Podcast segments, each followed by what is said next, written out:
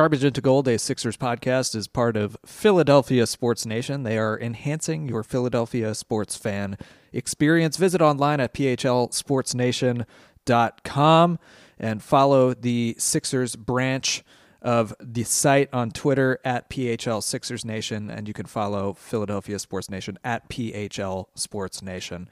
The Sixers are still in the midst of playing game two against the Boston Celtics, but it's currently 100 to 77 and things aren't about to get better. So, before we get into the bad, a little bit of good is that support for Garbage into Gold is brought to you by Manscaped who is the best in men's below the waist grooming. Manscaped offers precision engineered tools for your family jewels. They obsess over their technology developments to provide you the best tools for your grooming experience. And let me tell you, the grooming experience is second to none. It's not like any regular razor.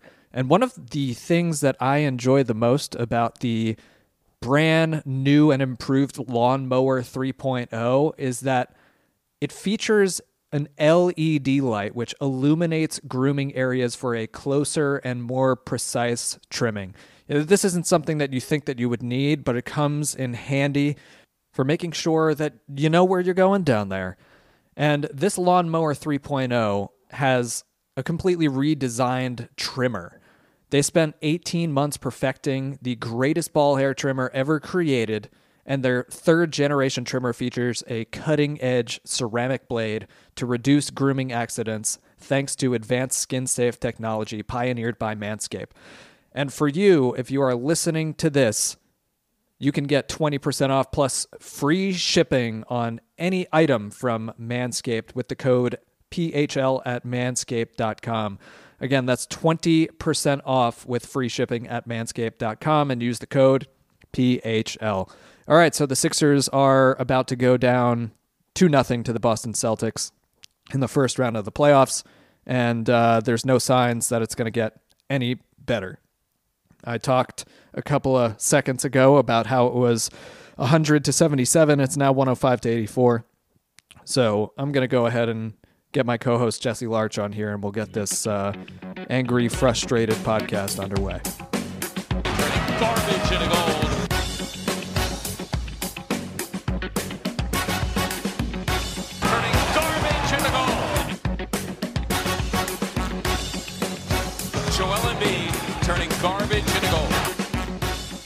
bad as as it could possibly be, huh? Yeah, like literally. Maybe. I'm not sure how they could have came out much worse. Yeah. Well, they came out fine. I saw Neto came in with a nine point lead and then finished minus 16. so, yeah. yeah, love that. Thanks, Brett. All right. Well, I guess it's going to be that kind of episode. You're uh, here with Brandon Apter. Jesse Larch is the other guy. And uh, I think you and I were texting in the first quarter, feeling a little a little good. I mean, after the first game, other than turnovers, it seemed like they might be able to make this a series. Um, but boy, oh boy, boy, oh boy, were were we so incorrect. I mean, if there's silver lining here, uh, let me look at this here. Um, they only have six turnovers so they did fix the turnovers. Yeah, they broke the offense though. You know, they kind of broke the defense too. Um, you talk about that first quarter. It's funny you say that because I actually texted one of my other friends and I was like, I can't even enjoy this first quarter because I know they're going to blow it somehow. Yeah. And sure enough, it took not even to the end of the first quarter for Raul Neto to get in the game just you know after Alec Burks has been scoring 20 a night off the bench, let's put in Raul Neto. Does that make sense? Yeah, up 14 early, outscored 38 to 24 in the second quarter, 33 to 18 in the third quarter. Uh, Celtics never looked back. Right now, uh, the fourth quarter's even, so that's a plus, I guess. But I mean, I think the overarching thing here that that everybody is probably going to agree on is that eh, I mean it could not have been a worse adjustment game for Brett Brown. Uh, Neto over Burks, especially. I mean, Burks scored 18 points in the first game. Doesn't get minutes until the what? The end of the Mid-second first quarter. quarter. The mid, like maybe the beginning of the second quarter. Uh, played nearly 28 minutes in, in game one. Now at 14, but at halftime he had played six minutes, which is, I mean, it's fucking ridiculous. I like I just don't know what goes through your mind. I get. I mean, I've been a Raul Neto supporter, but uh, I can say that I was very frustratingly surprised, shocked, baffled, raged, and confused. I mean, for me, it's two games in a row. You come out throwing the ball to Embiid on the block. He's absolutely destroying people. I mean, hitting shots every which way, keeping him close to the basket, shooting high percentage. Then we start shooting the threes with 20 seconds on the shot clock. Then you start giving Embiid the ball at the top of the paint instead of in the paint er, or on the block. It's like all the things that work, they consciously get away from. It may have been you that said it. It might have been someone else. I think it was you. But it's like, oh, Jay Rich and Shake had a good first quarter. Let's sit them down for the whole second quarter. Yeah, and, and It's I- like the guy mentioned doesn't understand. Not even the idea of a hot hand. But we get in the third quarter. The game's still, you could argue it's in reach. Here comes Furkan Korkmaz, who hasn't been on the floor all night. yeah, It's like it's like he's just throwing shit at the wall and hoping it sticks. But the more frustrating part about it is there is shit that is already stuck to the wall, and he just ignores it. Like there's only one way you're winning this series or winning a game in this series, and that's to exploit their lack of size with your excess of size. That means Tobias Harris inside, Al Horford inside, Joel Embiid inside and he just doesn't want to do it. He does it for a quarter, and he thinks that's enough, and then thinks, I think he's just micromanaging himself to death, or he's just Brad Stevens might be in his head because Brad Stevens is so good at adjusting that he's trying to like be two steps ahead of Brad Stevens, but he's playing himself by doing that. yeah. I mean, the I think we'd agree that the move to start Thybulle in place of Horford was probably the right move going into this one. No, Uh, I but I mean. I, Jayson Tatum, I don't think anybody could stop. I don't even think uh, Sixers process hero Robert Covington would be able to stop Jayson Tatum tonight. I mean, Well, look, because what Look, had looking at it right now, 30, 33 points on eight for twelve from three. I mean, he's he's hitting those step back threes, and it's just so smooth. And again, what Boston did is they adjusted quick, right? so Embiid is not following Daniel Theis out to the three point line, which I understand. So then what does Theis do? He sets a pick for Thybulle, gets Tatum wide open. Tatum knocks down that shot every single time. the drop coverage in the pick and roll is one of the most frustrating things that has never worked in Brett Brown's tenure as head coach. I know that he says like if you're going to lose one way, it's going to be by the mid-range because mid-range basketball is not really the basketball that we see the NBA going. It's the three-pointer.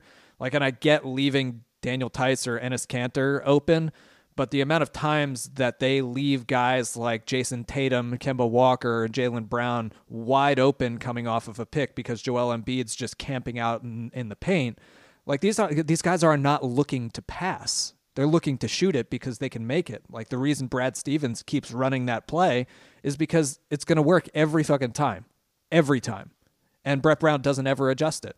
We saw Embiid step up a little bit uh, on those pick and rolls uh, starting in the third quarter, but it still wasn't enough. Uh, I mean, when you have guys that can hit mid range shots, you can't just use that game plan because, you know, if you lose that way, it's okay. Well, it's not okay anymore. It's game two of the playoffs. And after this, not only is your job likely gone unless you come back and, and win four games in a row, but I mean, there's, I mean, what, what, what are you going to do from here? There's, there's, there's no answer. You, you gave it to Embiid early in the, uh, in the first quarter. Tobias Harris, four for 15 as we speak. Fucking terrible.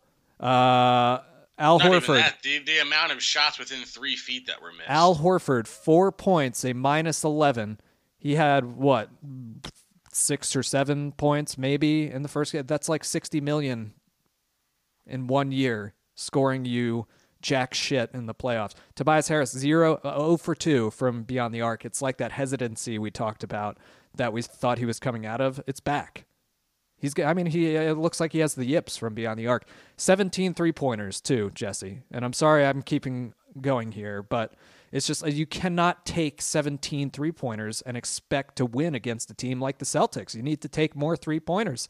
Tobias Harris can't take two three pointers. Thybulle has to take more than one. I mean, Shake Milton's taking the most three pointers. I mean, it's just. Uh, I mean, I dis I disagree with that, and only in for the reason that game one and game two they come out perfect from the field, living inside the paint, living on the mid range, right? Why not just fucking like you got yeah, you're going to shoot threes here and there.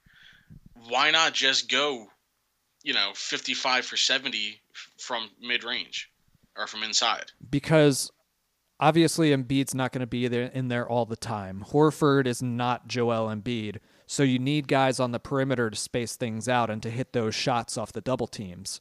But when those guys aren't hitting their shots from there and not even taking them, then you can just crowd Embiid in the post and you're fucked that way too. I, think the the best that offense looked in either of these games is early in the games, playing inside, playing to the team's physical strengths every time they try to go and play pace and you know pace and space offense, that's when things were falling apart.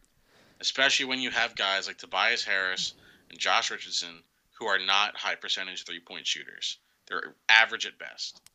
Tobias Harris's game is the mid range. Josh Richardson's game is the mid range. Like I understand the way the league's going, but you also have to play with the cards that you're dealt, right? You're not going to go all in when you have a shitty hand right? You got to figure out. You got to be patient. You have to take your shots when you get them. And Brett Brown doesn't want to do that. He wants to still play his system without the personnel to fit that system. Yeah, and I I agree with you. What I'm trying to say is that you need some balance because like you said, Brad Stevens and the Celtics are going to adjust. Embiid has come out cooking in the first two games of this series, but at the same time, if Harris and Richardson can't contribute a couple threes a game, like I, again, I still, I mean, your bench total took four three pointers, and I know it's not just a three point game. It's it's it's, you know, we we still don't see the bully ball that we were promised at the beginning of the season, but. I mean, I think the the fact of the matter is is that Tobias Harris, if he's, I mean, he missed pretty much everything tonight, but he needs to take more than two three pointers. Like you need more volume there whether you're giving the ball to Embiid or not, because Embiid can't score 60 points a game, and Tobias Harris just rely on the mid range. Like I, you're not going to live and die by the three pointer, but you have to rely on it somewhat. Otherwise, you're not going to win any games. I mean, look, they definitely need more from Tobias. That's a fact. Like, there's no around that. I do still think there's things like when they double team Embiid, run Tobias or Horford or Richardson back door. Then you have a guy right next to the rim for a bunny. Like, there's just simple basketball concepts that, like, I don't claim to be a savant. Like, I really don't understand, like, the the true complexities of basketball like an NBA coach should. But we can see plain enough the things that are and aren't working. What's generating points, what isn't, how Boston's defending, and what you're running yourself into. And it just feels like everybody can see it except for Brett Brown or he's just too damn stubborn to change it up and go with a different route. Like he he what are we in his sixth or seventh year now? Has he ever ran a different set? Like he's been running the same offense for seven years. Yeah. I mean the there's no there's no uh like you mentioned that stuff, but I guess like the other thing that comes in there is like uh, this isn't a team that that has very good cutters either. Like they do, like Thybulle makes a good cut every now and again, but I mean when Tobias is hesitating on most every shot, that like his confidence just didn't look there tonight. Uh, Richardson didn't have a terrible game. I mean, it was a mi- uh, it was a minus six, but he scored 18 points uh, and shot 50% from the field. Like he had a pretty solid game. But Uh, yeah, I mean, if you're if you're going to try to run the same offense, I, th- I saw somebody posted on Twitter that it looked like they were doing a dribble handoff with Richardson, and if it was JJ Redick in that position, you'd have like a window for a wide open three pointer. But Richardson instead tried to slash and, and shoot over Theis, and he missed a layup. And it's just like you said, you can't run the sa- same offense and, and and expect it to work. Like it's just it's just not going to work. It was Joel Embiid and pretty much nobody else because, like I said before, I he would, can't I, score I would sixty. say I think Shake Milton played well, or didn't play scared. I'll say. Um, he still is no match for Kemba defensively, which we all knew, but it's it's bad. Like there's not a prayer that Shake can get a stop against Kemba. If it comes down to like, you know, last shot of the game, Kemba draws Shake, it's over. Kemba's going to destroy him, and he's destroying him every time they get matched up. Um, the thing, one of the things I think Brett's doing is he's obsessing over matchups, right? So Gordon Hayward goes out, he takes Horford out of the lineup, and we totally see the Sixers get away from their size advantage because I think Brett was so conscious that the Celtics were forced to play small, even though they're already small to begin with. But the Celtics were forced to play small because of the injury to Hayward. That was like Brett's biggest fear was getting burnt by the smaller lineup. Instead of punching the smaller lineup in the face, running a half court offense and using your size to your advantage. Which, when they did it in game one, in the first quarter, and even in the third quarter to get back into the game, it worked perfectly. They had no answer for it. First quarter tonight, no answer for it. And then they just lose control of the game and they can't stop the bleeding. They let Boston sink their teeth in and play the game Boston wants to play. Like it's just we're saying it over and over. He's just obsessed with playing that pace and space game. The thing is, you don't have Brett Brown to, or not Brett Brown. You don't have Ben Simmons to run you in transition right now. No one on that team can run the transition offense. Maybe Neto, but Neto can't be on the floor. Right? Ben Yeah. Simmons is one of the best transition point guards in the NBA. You don't have him. So you have to adjust, and they're refusing to adjust. They're trying to run the same exact concepts without one of the top 25 best players in the NBA. Yeah. And again, if you're not going to adjust your defense, and right now as we speak, Taco Fall is coming into the game, 249 left in the fourth, 122 to 96 Celtics lead. Um, but yeah, what was I saying before? I totally lost my uh, track. Of, I saw everybody tweeting about Taco Fall, but um, yeah, when when uh, when you're running the same defensive schemes with different player with with different players, like you said with Ben Simmons, and you do that drop coverage, you, you only really have one player that's good at fighting around that pick and roll, and that's Matisse Thybulle, and and we all know what Jayson Tatum did to everybody that defended him tonight. But if you have nobody to like power through pick and rolls, you're almost giving those guys just a free two points every single time down the court. Yeah, I mean, there's.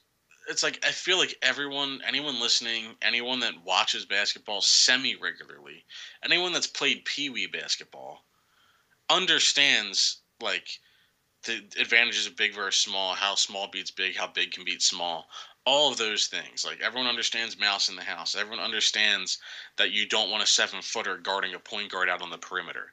You know what I mean? Like just just like common sense. Like two plus two equals four shit. And Brett Brown can't figure it out. Yeah. It's like I mean, I really don't want to keep burying the guy, but it's like and I mean me and you especially, we've defended him more than anyone had a right to. But it's just so bad. Yeah. And you know, when when you think about whenever this agonizing pain is going to end, I mean, it's even if you fire Brett, you know, the front office is still half Colangelo guys. You got Elton Brand who gave out bad contracts, and now we're probably going to what be up against like a I mean, we might have to get to a point where we used an amnesty on Al Horford or Tobias Harris, and the organization might have to pay them a hundred million just for them not to play. It's like Adam Eaton for the Phillies in 2008, how they were paying him or the Mets paying that guy for for however many years after after he finished. But I mean, I feel like we used to look into an off season and be like, okay, this is the most important off season ever. Um, and, and, it used to be exciting. The draft prospecting used to be exciting. And I know we have the 21 or 22 pick in this upcoming dra- draft, thanks to the Thunder pick conveying. But I mean, out of, out of the six picks that they have, the one first and five, four or five second round picks, like they only have a spot for one of them because of the hole that they dug themselves into. And, you know, I texted you and joked about it a little earlier, but I mean, the Markelle Fultz saga more or less put us in a situation to be where we are now. Because of that whole situation, it deviated the entire process. And look, I really don't even get mad about the Markelle Fultz thing because if you look at the hindsight argument of that, like, yeah, obviously wrong move, right? If you go back to the moment we traded to get that first overall pick, it was. I mean, I know you were a little you weren't entirely. I wasn't in favor of it. But in general, you would say the general reaction of the fan base was overwhelmingly positive. Yeah. And it didn't work out, but I'm not going to get mad about it because at the time I was all for it, and I'm going to own that. Yeah. Um. But see, like from from my viewpoint, and I know we're just like hashing up old wounds here but the reason I wasn't a fan of it wasn't because I wanted Jayson Tatum. Well, I wanted Jayson Tatum. I don't know if Boston would have traded uh, with the Sixers to move down if they knew the Sixers were picking Tatum. Maybe they were going to take him either way. But I mean, that Fultz pick pretty much shows that the Sixers didn't really know what they were doing anyway. Like they were still trying to draft the best player available. But at the same time, you had a Ben Simmons at that time that is still now not willing to shoot. Uh, and and you have a team focused around a center in an NBA that is moving a lot more towards pace. So if Ben Simmons and Joel Embiid are your two cornerstones, I just didn't understand at the time why would you get another primary ball handler when the guy who is your primary ball handler doesn't have – many off ball capabilities. So that's what I didn't get. They were just hoping to change him into a two. And I didn't really understand why they were trying to do that and why they wouldn't just draft a wing player that could help them immediately. And that was the same thing with the Zhaire Smith trade. And I know hindsight is hindsight on that, and it was good value getting that first round pick in return at the time. But I mean, that's a guy that could be helping the Sixers right now. He's developed into a good defender and a and uh, definitely a player that can stretch the floor. It's. Uh, I'm like. I, I have like resentment for the Sixers right now. Like it's so. And we, I think we all kind of knew, like the Sixers weren't going to win, just based on how the regular season went. But there was that like little glimmer of hope at first, like, well, I mean, if they're going to sneak up on anyone, the bubble's the perfect way to do it. Then Ben goes down. And it's like, well, we're fucked. And then, you know, you come out in game one and you see there's a path to victory. And then they just stop doing it. And you texted me earlier too, like, about how you know, you see Jaylen Brown and Jayson Tatum just develop year after year after year. People were calling Jaylen Brown a bust after his rookie year. Look how good he is now. Yeah, it was. Uh, like, I heard that on the Ricky, um, and and they were talking about like we know Ben and Joel are all stars, but if you look at it now, I mean Jayson Tatum and Jaylen Brown, like you said, Jaylen Brown was a guy who we were calling a bust, and now has developed into. I mean, not a superstar, but he's certainly like pretty good. You know, a player that that would certainly help the Sixers at this point, and we all know what Jayson Tatum is. We we've known about it ever since uh, you know the Fultz thing didn't work out, and uh, you know Ben Simmons has been very very good. He's gotten improved defensively, but you know I feel like his passing has gotten a little bit worse and he's in the same place that he was, if not worse off than he was offensively, because I feel like that rookie year he was taking jump shots just because there wasn't that like magnifying glass. And Embiid is still tremendous, one of, if not the best center in the league. but I mean, you can argue that his conditioning is not as good as it was when he was a rookie. And uh, again, now the Sixers are just in a place without Ben Simmons where they have to rely on a center in today's NBA to to carry them to now what seem what is an insurmountable two nothing deficit in the playoffs, and it's just it's not frustrating, but I I feel well it is frustrating, but I feel like we're back to where we were before the process began, and just like a six to eight seed, kind of playing mediocre with these not so great contracts and everything, and it's just depressing to think of it that way. I mean, what I was saying with like the Tatum and Brown thing, and I, I texted this to you too, is it's just an indictment on the coaching staff that we can't develop players. Like Zhaire Smith, all of his you know near death experiences and injuries aside, like he hasn't grown an inch as a player in two or three years now, two years. I'm gonna give him yeah. like one more. I'm gonna give him this year as a pass since this year was his like recovery from near death. So I'm gonna give him this year as a pass. I agree with you, but I'm giving him a pass this year. It was nice to see Shake Milton finally play. It looks like he could be a good a good player. But yeah, those. Even then, you talk about playing Markelle Fultz as a two guard when he's a one. They're playing Shake as a one when he's clearly a two. Yeah, it's, I mean, it's, it's, it's turning into players to to what they are, and I feel like you and I talked about this on an earlier episode, and I forget what it was. Maybe it was the earlier days of Richardson, where we saw them trying to run like a lot of DHOs, and they were trying to turn um, Richardson into JJ Redick, but it's just not working. No, we need. I mean, the with how bad this is going, I have a fair amount of confidence Brett's done. Because this is like not just losing, this is bad. This is getting absolutely demolished. yeah. Like if they keep him after this, there's a serious issue. I might become and a Suns guy with you if that's the case. The Suns are a lot of fun right now. I mean, they're kind of making headlines for a different reason today, but you know, they're still a fun basketball team. Their off-court shenanigans aside. Yeah, I just saw this tweet uh, a couple minutes ago, and I forgot to mention it. But it, this is the tenth straight playoff game where Tobias Harris will f- have failed to uh, score his career average in points. That's awesome. Um, Meanwhile, Jimmy Butler hit a game-winning shot last night. Yeah, Jimmy Butler hit a game-winning shot. Timothy TLC is uh, starting for Brooklyn in the playoffs. Covington starting for Houston. Uh, and we got Jerami Grant in Denver. I mean, it's just the game McConnell just went final 128 uh, 101. Well, JaKarr Sampson's playing in Indiana too. Yeah, check that out. That's pretty crazy. So Jayson Tatum finishes the game 33 points, 12 of 20 from the floor.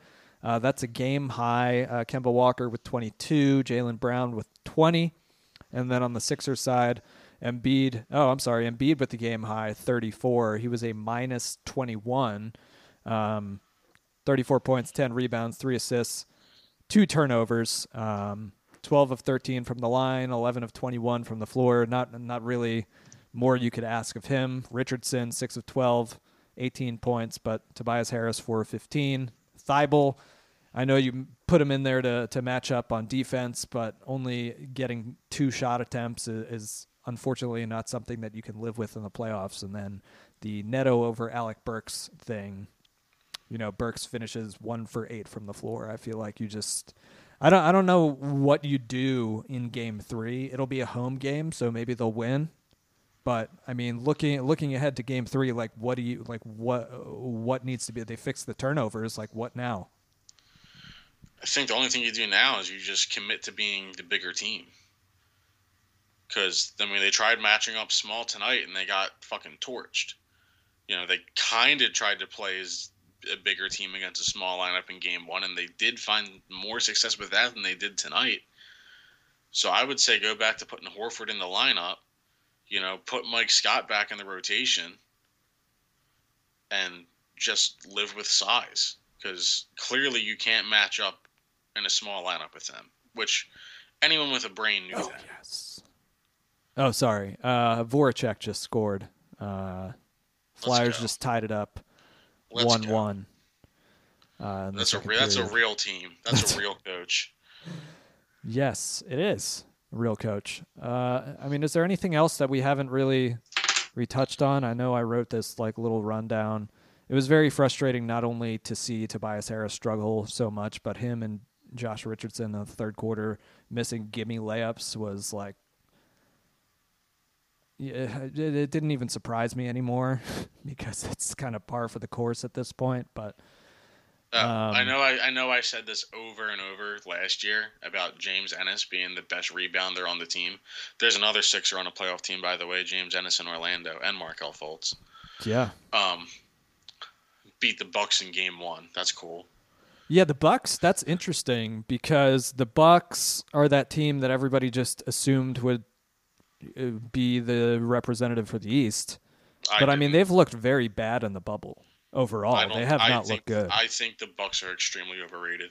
They scare me least than anyone else in the East. yeah, I think that's that's honestly, if the Sixers got the Bucks in the first round, we'd be moving on. I believe that. Hmm. yeah. I was gonna. I was taking I a look think, at I some of think the. the Bucks. The Bucks are a very one-note team. They play through one player. Then again, maybe Brett wouldn't be smart enough to figure that out. So is is But is this kind of like LeBron? coach? Is this kind of like LeBron's Cleveland le- years for Giannis? Yeah. Um, except LeBron's good enough to get his team past other teams by himself. Fair. I don't think Giannis is. I think Giannis can do what he can do in the paint, but he can't do the things like LeBron can give you. What do you have? Fucking. What was LeBron's line the other night? 23, 17, and 18? Something like that. Yeah. Yeah, that's absurd. Like, for your three. Yeah. 23, 17, and 16, and they still lost. They lost, but that's still an insane line. Yeah, how did you how Like- do you think? Uh, go ahead. Sorry, I didn't mean to interrupt you. No, you can go ahead. I was gonna say I haven't gotten to watch like too much of the other series, but I mean, I'm gonna I'm gonna give the Bucks one more game. But if the Magic find a way to win two, I think they could beat the Bucks. I mean, Brook Lopez cannot defend Nick Vucevic. There's another Sixer. Yeah, Uh, but yeah, Brook Lopez has no prayer stopping Nick Vucevic. If Markelle Fultz can continue, like he had a pretty good game one. Um, I don't think he's going to do that every night. Yeah. Uh, if Eric Bledsoe and Khris Middleton can't get it going, Milwaukee's dead in the water. 15 points, six assists, two rebounds, six of 11 from the floor, one of four from three for Fultz. 11 points on three for five shooting, including two of three from beyond from Mr. James Ennis. Oh, so the whole thing I was saying anyway with Ennis is last year in the playoffs, he was by far the best rebounder on the team in terms of not in rebounding totals, in terms of following up shots, boxing out, and actually attacking the ball off the rim. I saw it in game one. I saw it again tonight where Boston puts up a shot and the guy that shoots it gets his own rebound. Where I think it was Robert Williams did it in game one, Kemba did it tonight. It's like that's just a team that isn't going to win. There doesn't matter how much talent's on the floor. Even if you had all the talent back, you're not going to win a game playing like that. Yeah. Um, Heat Pacers should be a good one. I know you mentioned Jimmy Butler uh, carried them down the stretch.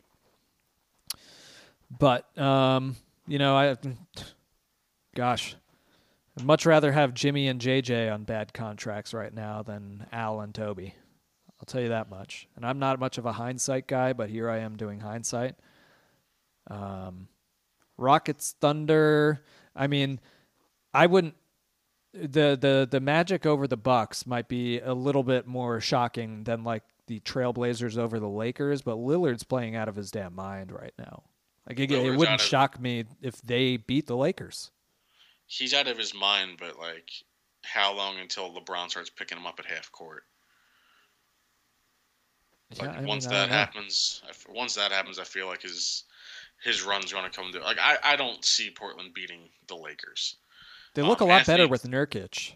I mean, they're like a completely different So- team with Nurkic. I think in our preview for the bubble, I said that that they are like Nurkic is the perfect fit for that team because all he does is rebound and he hits his shots when he gets them. He doesn't demand the ball, which lets Dame, CJ, and Melo do what they want to do. Um, so in terms of chemistry, like a well-built lineup, like that's a team built the way it should be built. They fit what the game plan their coach wants to do. Flyers score again. Yeah. 2 1. Who got it? Voracek again.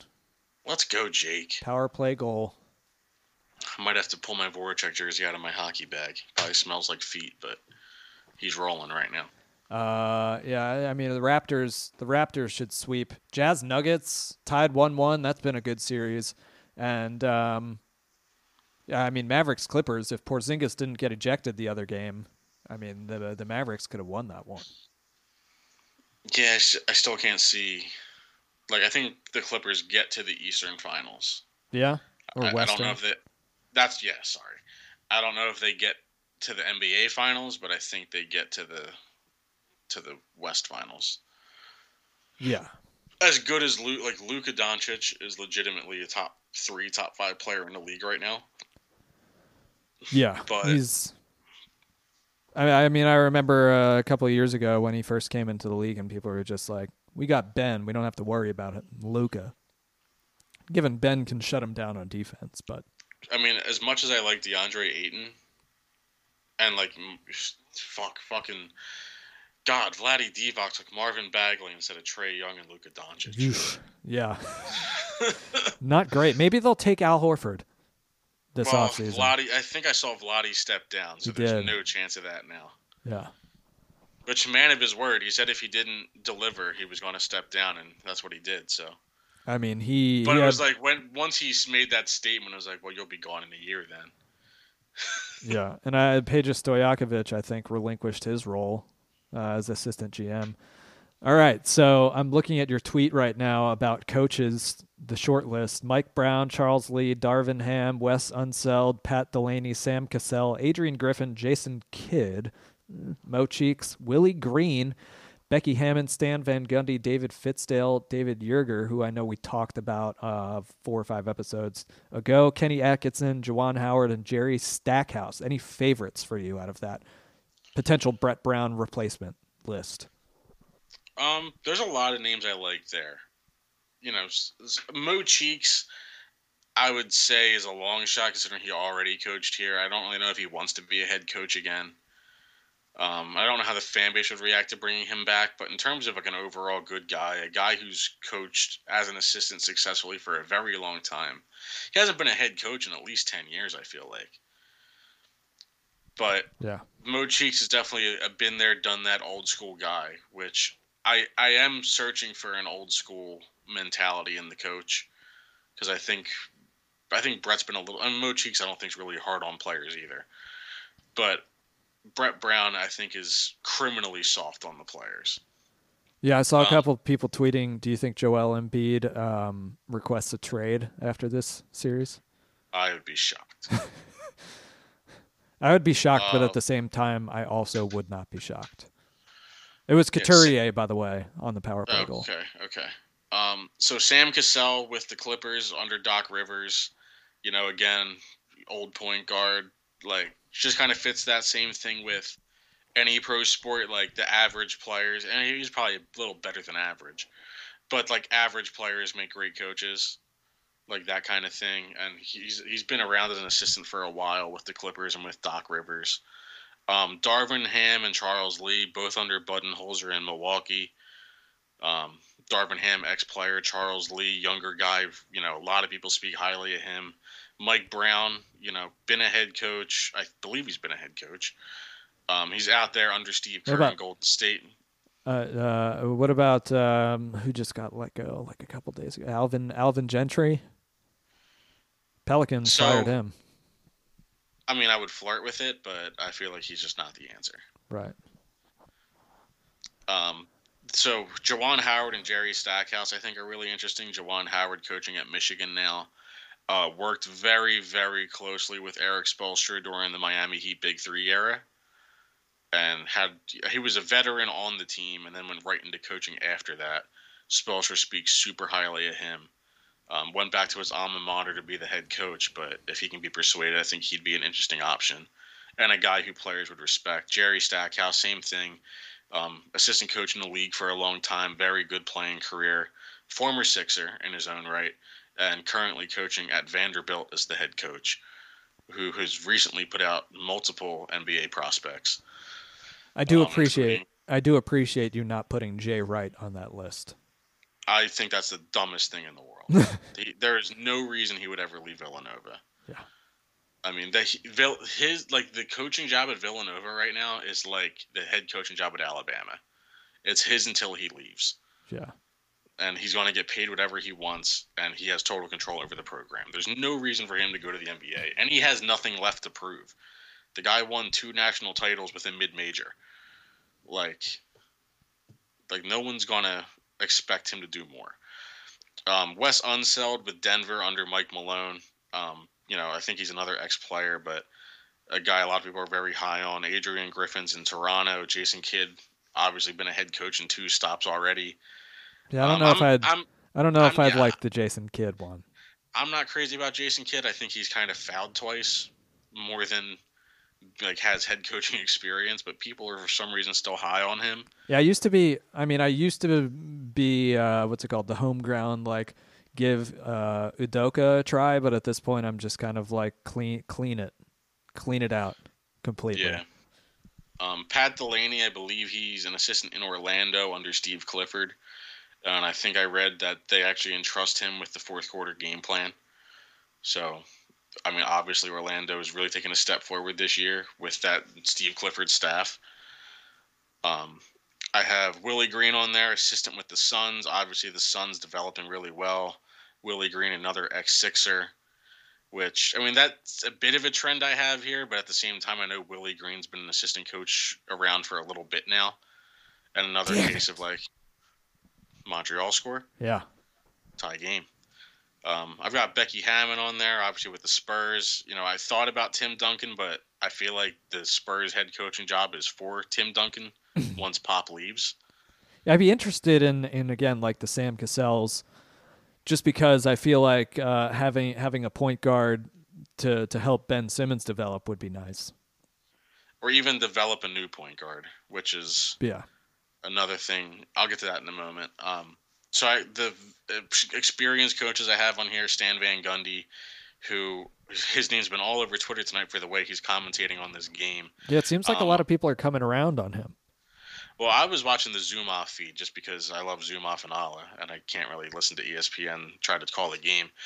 I'm not. I see some people really out on Van Gundy. Some people are thinking he's really trying to like campaign for the job, which I've seen a lot of people say that tonight.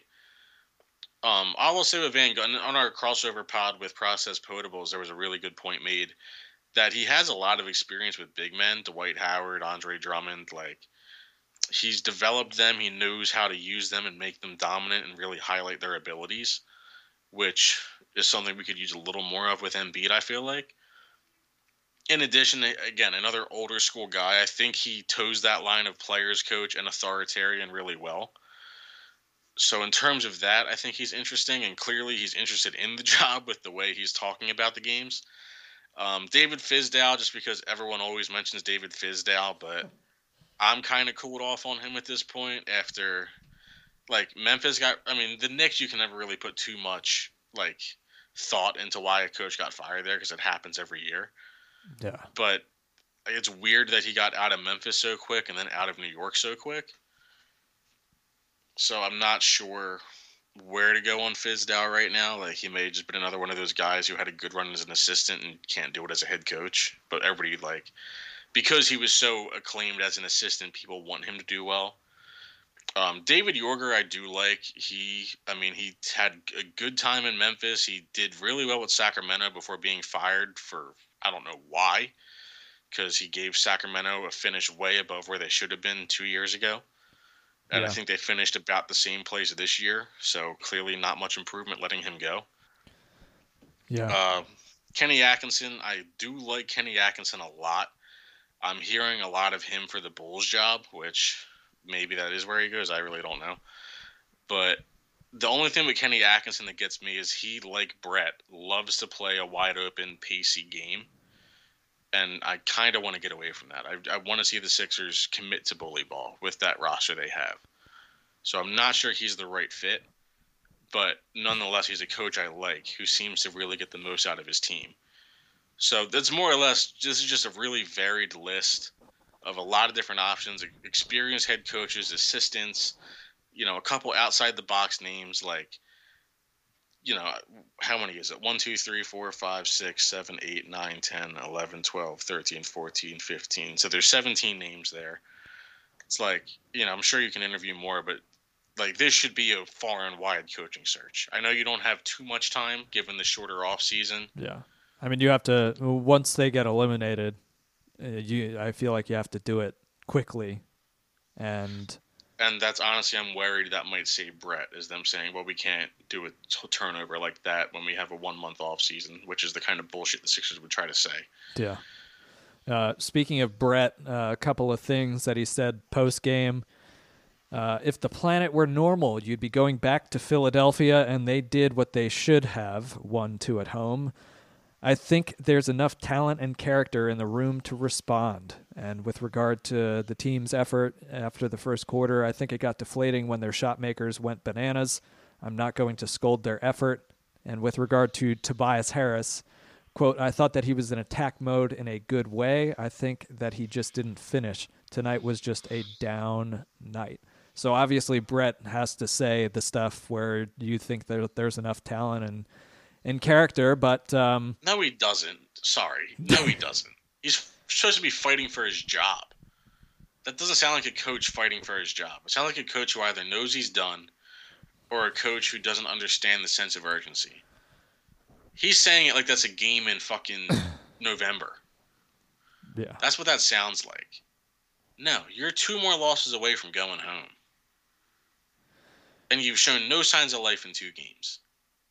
On the on the Tobias Harris thing, that brought something else in my mind, and again, uh, brought me to a moment when I was looking to listening to the the Ricky. It was t- this morning and like over the past few months prior to uh, the shutdown, was that you watched players. I mean, you watch teams like the Celtics because obviously we're playing them right now.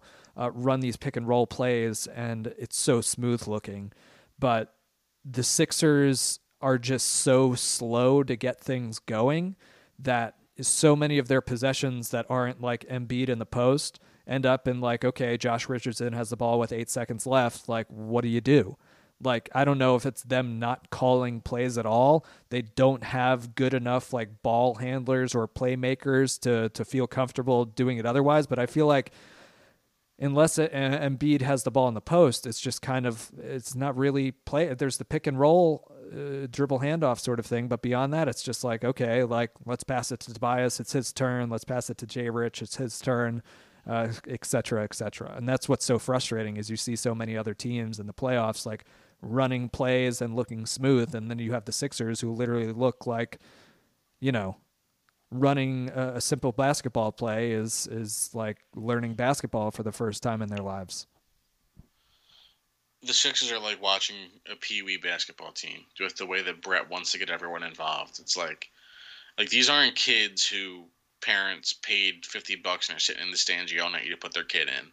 And that's what it feels like. He wants everyone to get their hands on the ball, everyone to have fun. It's like, no, this is win or lose. Like this is not you know, this is the difference between professional and amateur. Like everyone doesn't have to play. Everyone doesn't have to take a shot. You have to win the game. And like even those comments, those comments aren't as bad as the comments after game 1 where oh my god, I was like livid reading those. But it's still just that you know, I'm not going to sit here and question anyone's effort or it's like dude, like this is when you do it because clearly your team's not responding to you.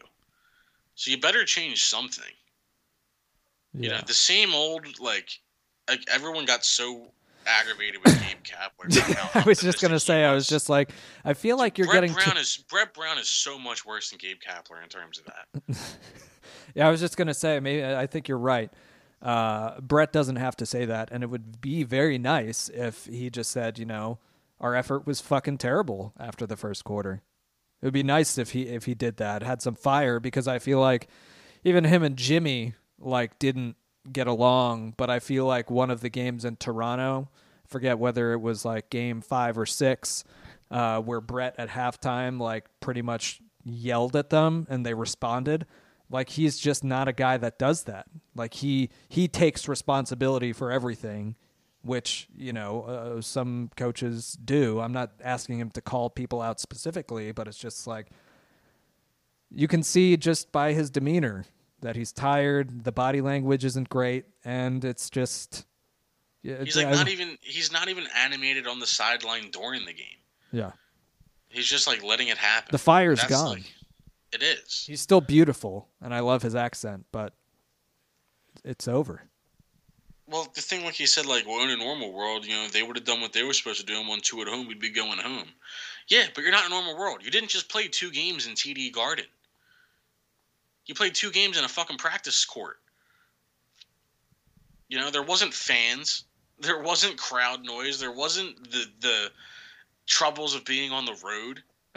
You were you were in a gym. Yeah. And you still couldn't wake up to play. So that's not an excuse. Meanwhile, Jesse, Joel Embiid, uh, I don't know if you remember after game one, he's like, I need to play better. Uh, the quote that I see coming out now is from uh, from him is we all just got to do better and do our job. So I think think that he's finally he he's been pretty good about taking a, a brunt of of the blame in a lot of their losses. That he needs to be a better leader, needs to be more vocal, yada yada yada. But I feel like, I mean, the body language in the third quarter, you, we all saw it. Like he knows his team needs to do a better job, and he can only take so much. Yeah, I mean, he deserves no blame. He, he's not the issue with this team right now. Like I said the, there's three guys that I'd be that I want to see back next year. Everyone else can go. Four two Montreal. Jesus. Great night for Philly sports. Arrieta looked like Arrieta. Yeah. Uh, and Sixers, one of the things that we did talk about, by the way, is the pick and roll dropping. Uh, Embiid asked specifically about that, and he said, "I know they want me to stay back and protect the rim and pick and rolls, but something has to change. It feels too easy." Well, it's because it is well, too fucking easy. All right, I don't know what else we can really say at this point. The Sixers are just fucking yeah. a nightmare. Just, uh, just sweep us. Let's say that. Boston, please just sweep yeah. us. Let's start getting some guests lined up for draft season. that's where we're at. Yeah. All right. Well, everybody, thanks for tuning in. Um, we'll be back with another episode after Game Four, unless like Game Three, uh, Embiid scored six, scores sixty, and Tobias scores forty, and they win 150 to to 90. So we'll see you after Game Four. Uh, go Flyers, the real Philadelphia team, and. Uh, yeah, that's all we got. Jesse, anything else before we go? Fire Brett Brown.